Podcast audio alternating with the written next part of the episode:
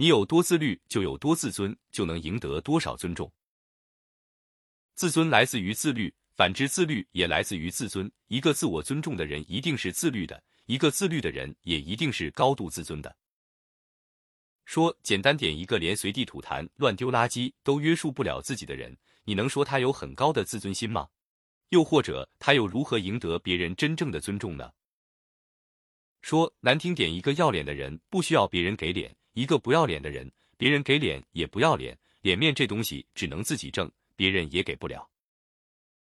重庆话有个词叫“加毛驹”，用来形容别人施加压力、故意找茬或欺负人。我猜测这个词应该来自于农村拉磨的驴，驴在拉磨的时候，主人会给它套上一对木夹子夹在脖子上，为了防止松动，必须用栗树紧后连在石磨的杠杆上。同时，为了不让他分心，还会用一块布蒙上驴的眼睛，然后用鞭子抽，让它不停的转动，这就叫夹毛驹。你不觉得这个词很形象吗？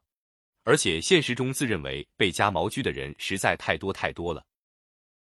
你去观察一下，被社会和生活夹磨的那些人，也就是工作不顺利、生活不如意、整天怨天尤人的人，往往都是自我约束力和自我驱动力比较差的群体。说到底，就是不自觉、不自律。说难听点，就是牵着不走，打着倒退，戳一下动一下。他们要么抱怨老板加他的毛驹，要么抱怨社会和生活加他毛驹，仿佛所有人都针对他、欺负他，生活也不放过他。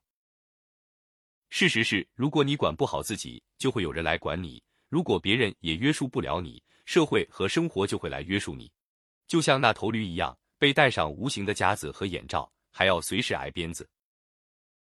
这个社会的规则和法律只会让那些不遵守它的人感到不适和痛苦，就像坏人见到警察会害怕，好人见到警察会安心一样。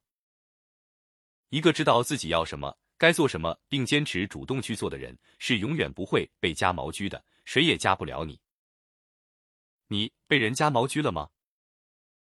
或者你的人生是被人夹着走的吗？